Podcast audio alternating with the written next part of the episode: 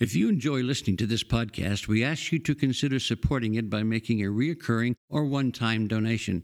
Visit Mayflower's website at w w w dot mayflower u c c dot org and click on the Donate Now button. Donations made to Mayflower's Radio Fund are tax-deductible and go toward keeping this podcast available. Thank you for your support.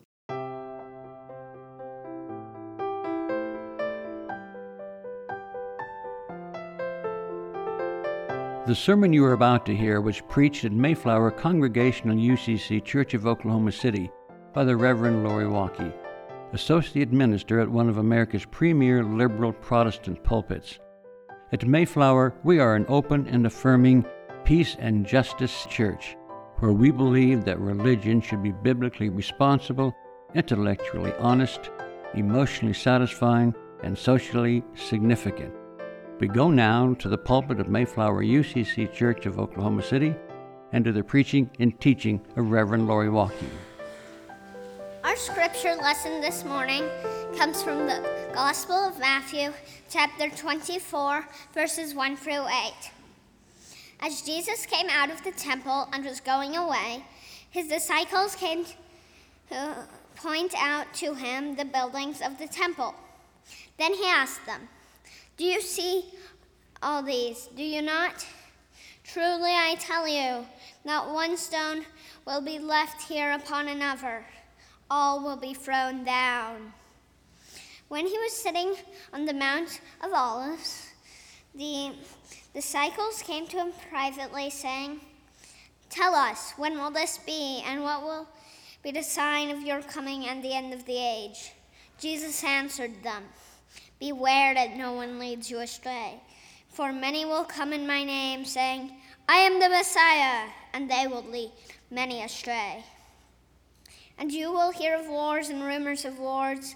See that you are not alarmed, for this must take place, but the end is not yet. For nation will rise against nation, and kingdom against kingdom, and there will be famines and earthquakes in various places. All this is but the beginning of birth pangs." Here ends the reading from our tradition. May God grant to us wisdom and courage for interpretation. This past January, I spent a week at Emory University in a concentrated course for my Doctor of Ministry program taught by the Reverend Doctor Tom Long, who is a renowned preaching professor. Almost all seminaries use at least one of his books to teach intro and advanced preaching courses. He is held in such high esteem that he was asked to give the eulogy for Fred Craddock, the father of narrative preaching. So Doctor Long is kind of a big deal. But on the second day of class, he made an announcement that had our whole class give a collective groan. The next morning, each of us would be expected to give a five-minute sermon on eschatology. There are fourteen of us, so fourteen sermons back to back to back to back. You get the point. Our outlook was grim.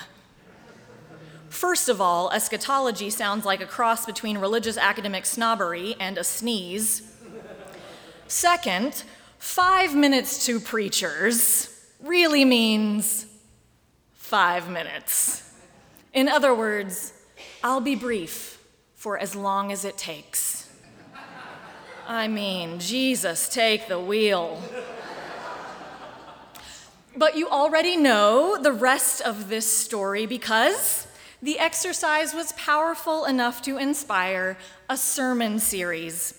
I had thought there were really only a couple of ways to preach and teach eschatology, but it turns out there are at least fourteen. More than that, it was a reminder of why eschatology matters. But before we get there, a few housekeeping matters. Eschatology, even when we don't use that five dollar word, we kind of know where it's headed. It's usually associated with the afterlife, heaven, hell, purgatory, and this is in part because Christians are almost singularly obsessed with what happens to us after death. We not so secretly hope that we'll really go on forever. We want happy reunions with the people we love, and we really want to know that there's going to be a place to put all our stuff. But the Bible doesn't really support such a notion, at least not as developed by Christianity over the centuries. And since Jesus was Jewish, he certainly didn't think of the afterlife that way either. Eschatology is a much broader topic than just life after death for the individual. Eschatology is the study of last things, most usually focused on the specific events that are supposed to happen at the literal end of time. Thanks to theologies and ideologies like those found in novels like the Left Behind series by Tim LaHaye, many people most strongly associate the study of the end times with words like dispensationalism, premillennialism, second coming, tribulation, and rapture. That series has sold more than sixty million copies since publishing began in the mid nineteen nineties. All twelve in the original series have been New York Times bestsellers, although, as biblical scholar Marcus Borg notes, they are bestsellers on the fiction list, praise the Lord. The series purports to be prophetic writing based on the Book of Revelation, which is really a letter to seven churches written by an imprisoned preacher. I imagine more than a handful of you assumed the scripture lesson today would be a reading from the Book of Revelation, and it was a reasonable assumption. It is one of the most popular sources of end-time prophecy, even if interpretations of it ignore social and historical context and pervert the gospel. The Left Behind series and other writings like it imagines that believers will be raptured into heaven, and those who manage to repent turn into a tribulation force that battles the Antichrist until the final battle of Armageddon, when the Son of Man returns to earth and destroys the armies of the Antichrist and the final judgment occurs. In this scenario, Jesus is not only an omnipotent warrior, but also condemns most people to eternal suffering in hell. If this description of everybody's favorite heretical community organizer from Nazareth sounds off, it means you actually read your Bible. But it turns out a lot of Christians do not read their Bibles, even those who adhere to literal interpretation. And it shows, but not just in end of times fiction.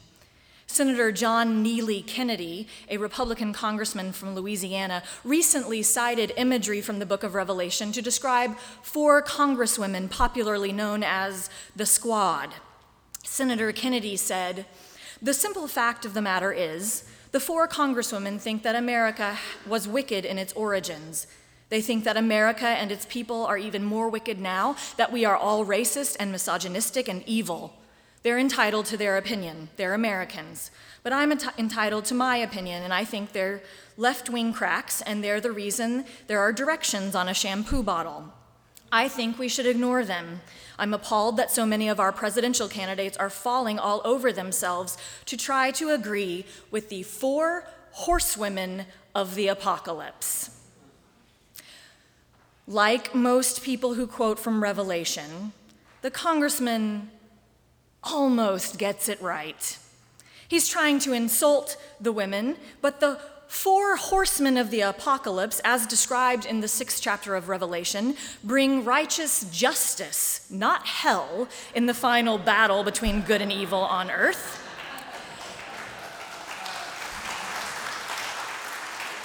And while they are conquest, war, famine, and death, they are said to be put on earth by God to bring about a just cleansing of evil on earth. So in other words, the senator actually describes those four congresswomen as righteous and terrifying warriors of God.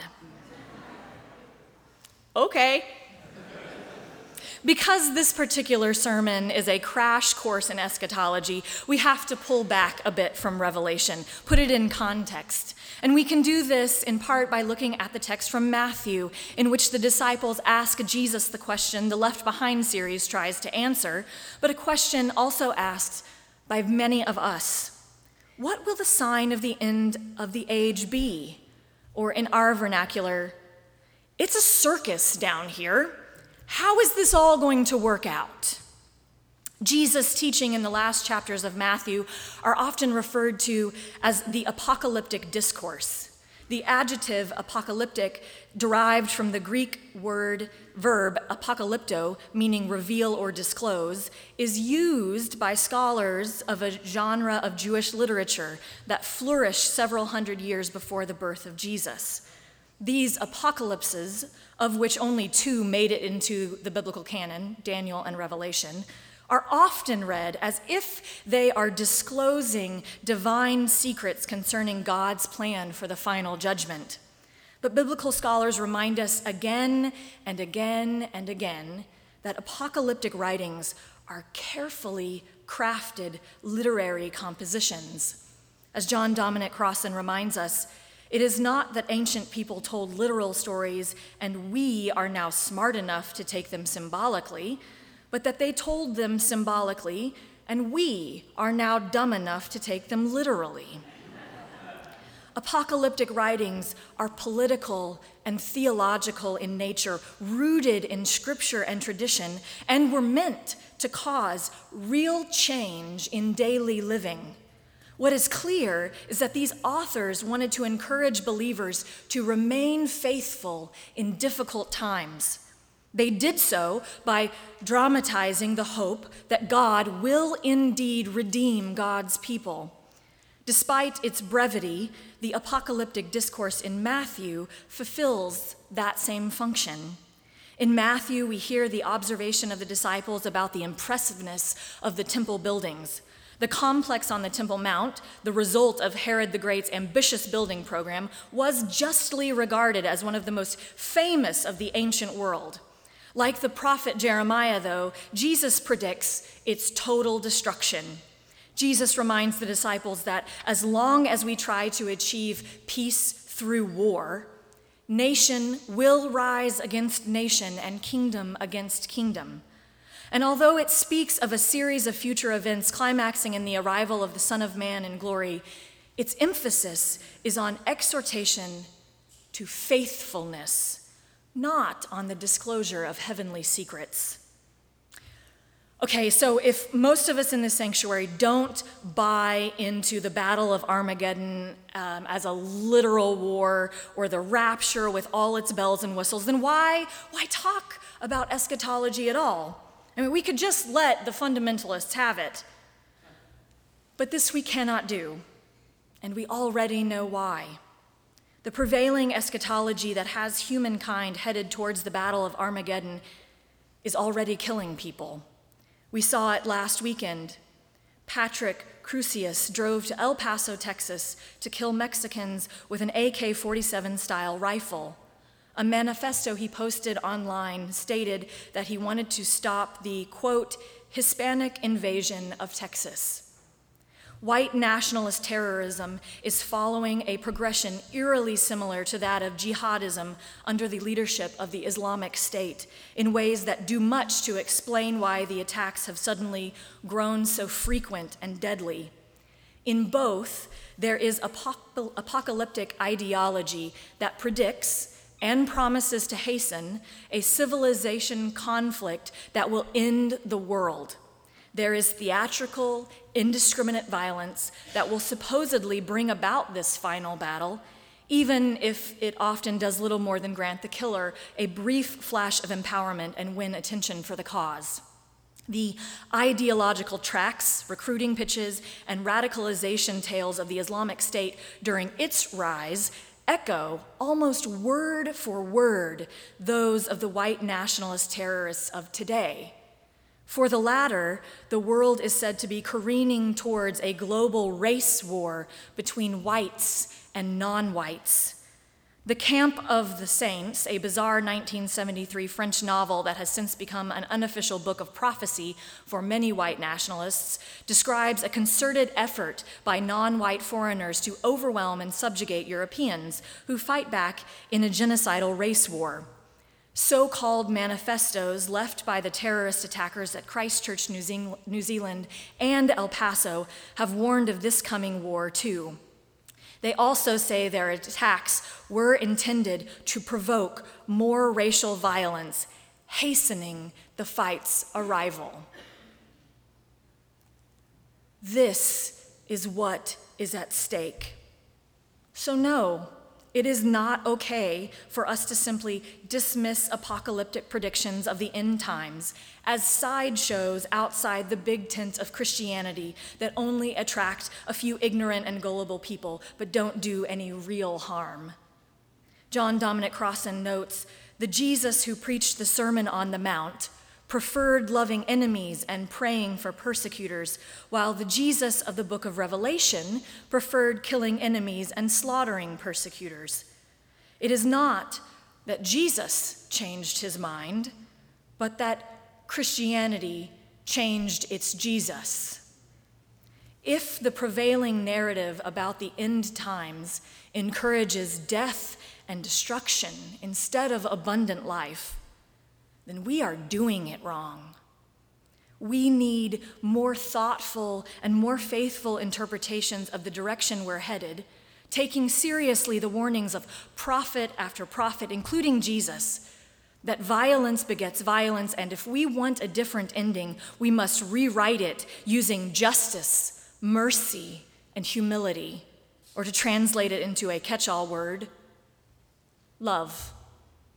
So it is that we understand eschatology as an orientation, a way of living that trusts God to be God, believes that all things will be made right, and empowers us to live like it.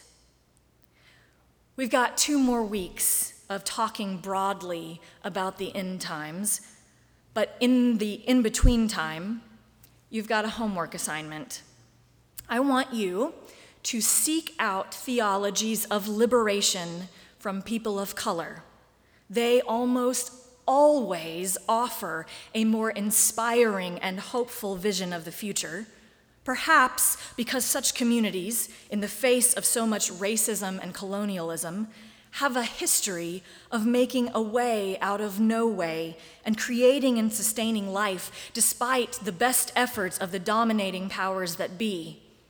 This is how we begin to reclaim the narrative in the hopes that we can move away from a culture of death into the promise of life abundant for all people. The last line of our final hymn says, "As Christ died to make us holy, let us die to make all free." I love those words, but perhaps Fannie Lou Hamer, a woman of color and one of the most powerful voices in the civil rights movement, said it better. "Nobody's free until everybody's free." By nature, the first sermon in a sermon series doesn't really have a conclusion, can't really tie a nice little bow on it, but here's my suggestion for how we begin to approach eschatology. We rest in the sure and certain hope that in the end, love will see us through.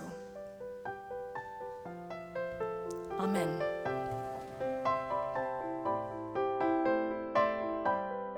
You've been listening to the preaching and teaching of Reverend Lori Walke, Associate Minister at Mayflower Congregational U C C Church of Oklahoma City. More information about the church can be found at Mayflower U C C dot org or by visiting Mayflower's Facebook page. Worship services are every Sunday at nine and eleven a.m. with adult education classes at ten a.m. Mayflower also has a full church school for children of all ages available during the eleven a.m. service. Mayflower is located on Northwest sixty-third Street, one block west of Portland. Thank you for listening.